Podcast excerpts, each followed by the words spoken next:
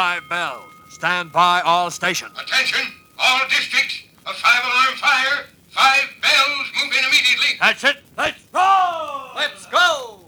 Fire fighters!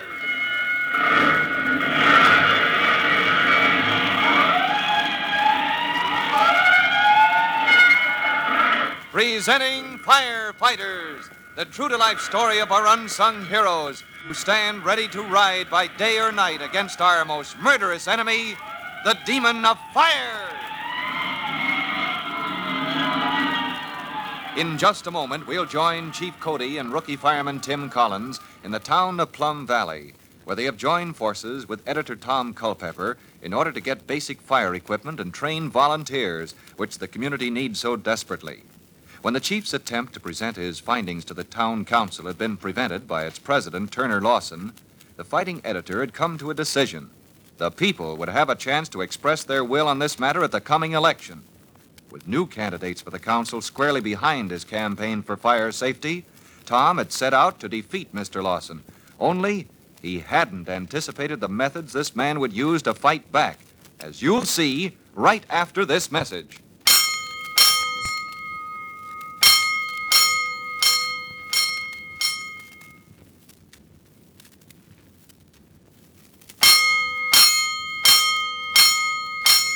Let's go, firefighters.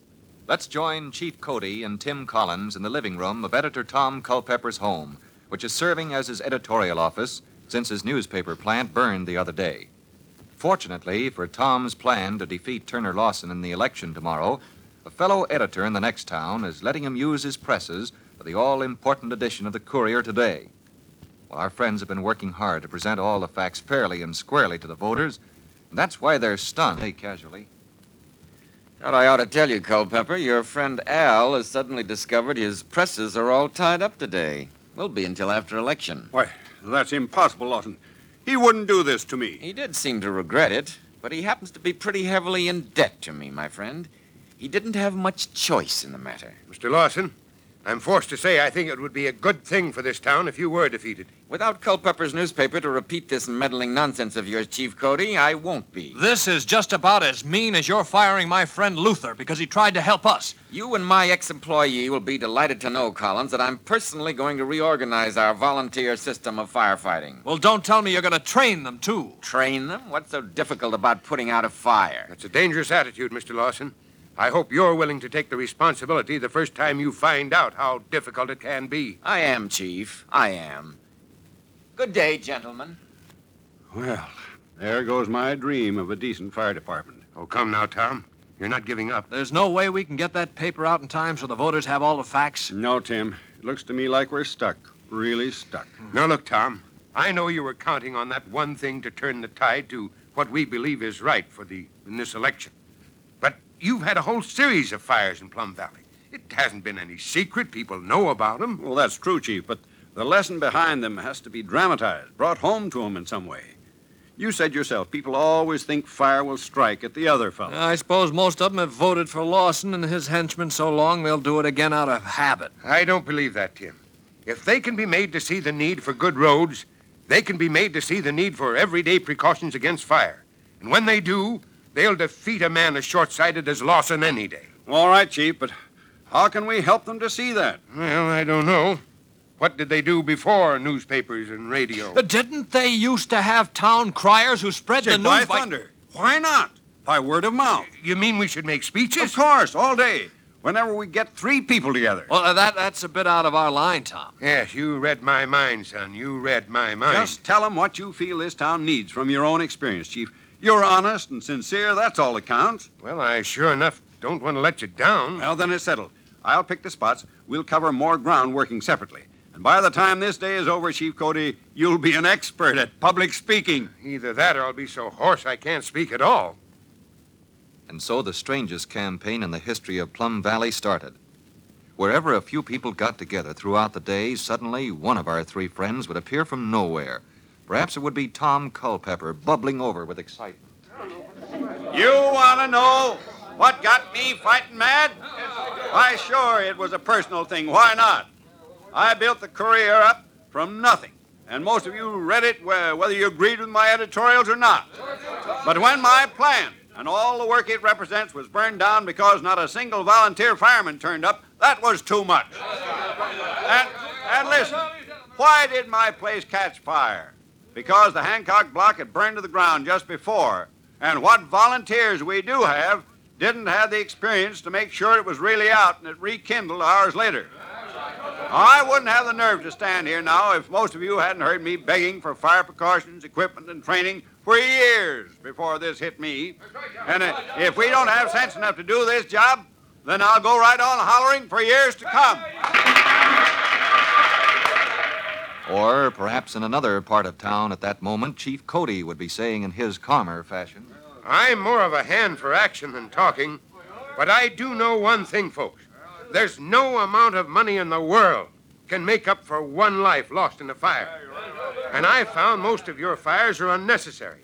If, like Mr. Lawson, you want to look at it as a matter of dollars and cents, why a fraction of money lost in property that's gone up in smoke would buy the equipment you need.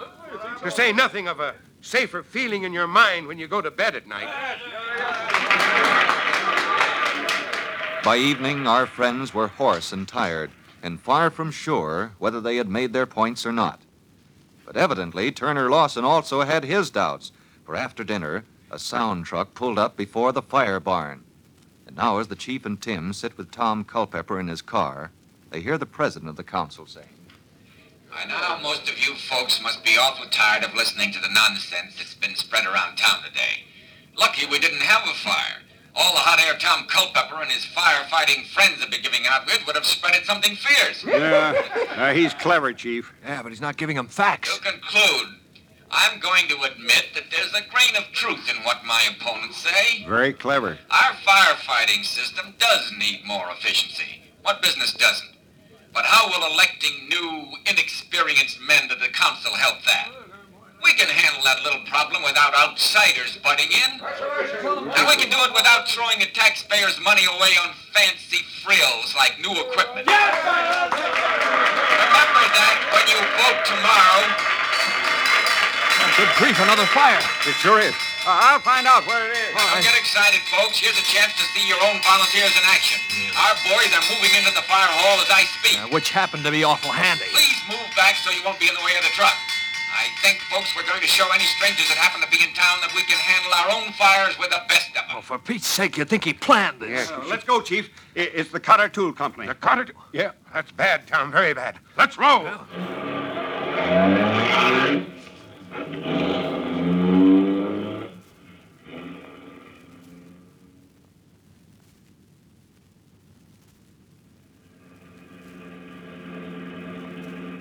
Say, I can see the factory now, straight ahead. No flames visible. Maybe that alarm came soon enough to give us a chance at that, Tom. I hope so.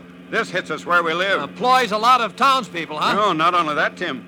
It's the thing that brings business to Plum Valley. The lifeblood of every other business in town. It's got to be saved. well, maybe we've got a chance. The fire truck's right behind us. Now, if this is handled right, Well, I'm counting on you, Chief. Believe me. I'll do anything that's humanly possible, Tom. But this is the section where I discovered you needed larger water mains. Oh, does that make this hopeless? Oh, no, no, indeed.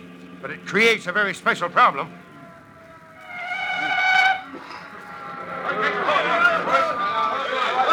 All right, you men. Get that hose out fast and attach it to this hydrant. Let's go. I don't like to butt in, Mr. Lawson. Then, then don't, Chief Cody. Just keep out from underfoot. Have you gone out of your head, Lawson? Can more than one man give orders at a fire, Chief Cody? Certainly not, but Then leave this to me. I'm in charge here. I can't stand here and see you waste time by attaching a line to that hydrant. Now, what you've got to do Is put the fire out before it gets a start. Into the building, men. Now, Lawson, listen, I've got to warn you. Save it, Chief. Ah, thought you'd make political capital out of this fire, eh, Culpepper? Never in my life, but it looks to me like you are. Well, getting credit for saving Cotter Tool Plant can't hurt me in tomorrow's elections. Mr. Lawson, you're you're making a bad mistake. The mistake of your life. Kinda counted on being the hero of this little affair yourself, didn't you, Chief The Chief fights fire every day of his life. It's his business. This one isn't. Don't you forget it. Get that second hose into play, men.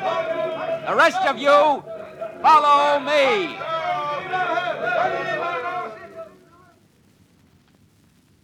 Well, perhaps Turner Lawson's confidence stems from the fact that no flames are yet visible in the Cotter Tool Company's plant. And perhaps he's perfectly sincere in his belief that he can handle the situation. But why is Chief Cody so positive the man is making the mistake of his life? Well, you'll find the answer to that when you listen to the next exciting episode of The Firefighters. And now Chief Bob Cody will have a word for all of you boys and girls right after this special message that you'll want to hear. And now Chief Bob Cody with a special message for the Firefighters Brigade. Chief Cody. Hello, boys and girls. Last time we talked a bit about fire precautions when you're traveling with your family. You've checked emergency exits and read the guest instructions in that imaginary hotel room. Now, what would you do in the event fire did break out? Well, first thing, reach for that room phone and see the manager is notified. Then, supposing the fire is somewhere outside, close the transom at once. Then carefully feel the door. If it isn't hot, you can open it a crack, being careful to hold your head away and brace the door with your foot. I don't have to tell you what the rush of deadly fumes can do. Only when you're sure the hallway is safe do you make for that exit. If it isn't, well, that's what I want to tell you next time.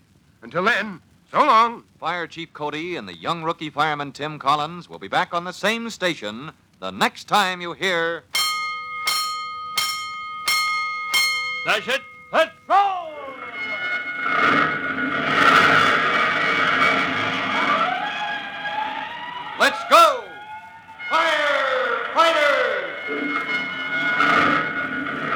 Firefighters is a copyrighted feature of William F. Holland Productions.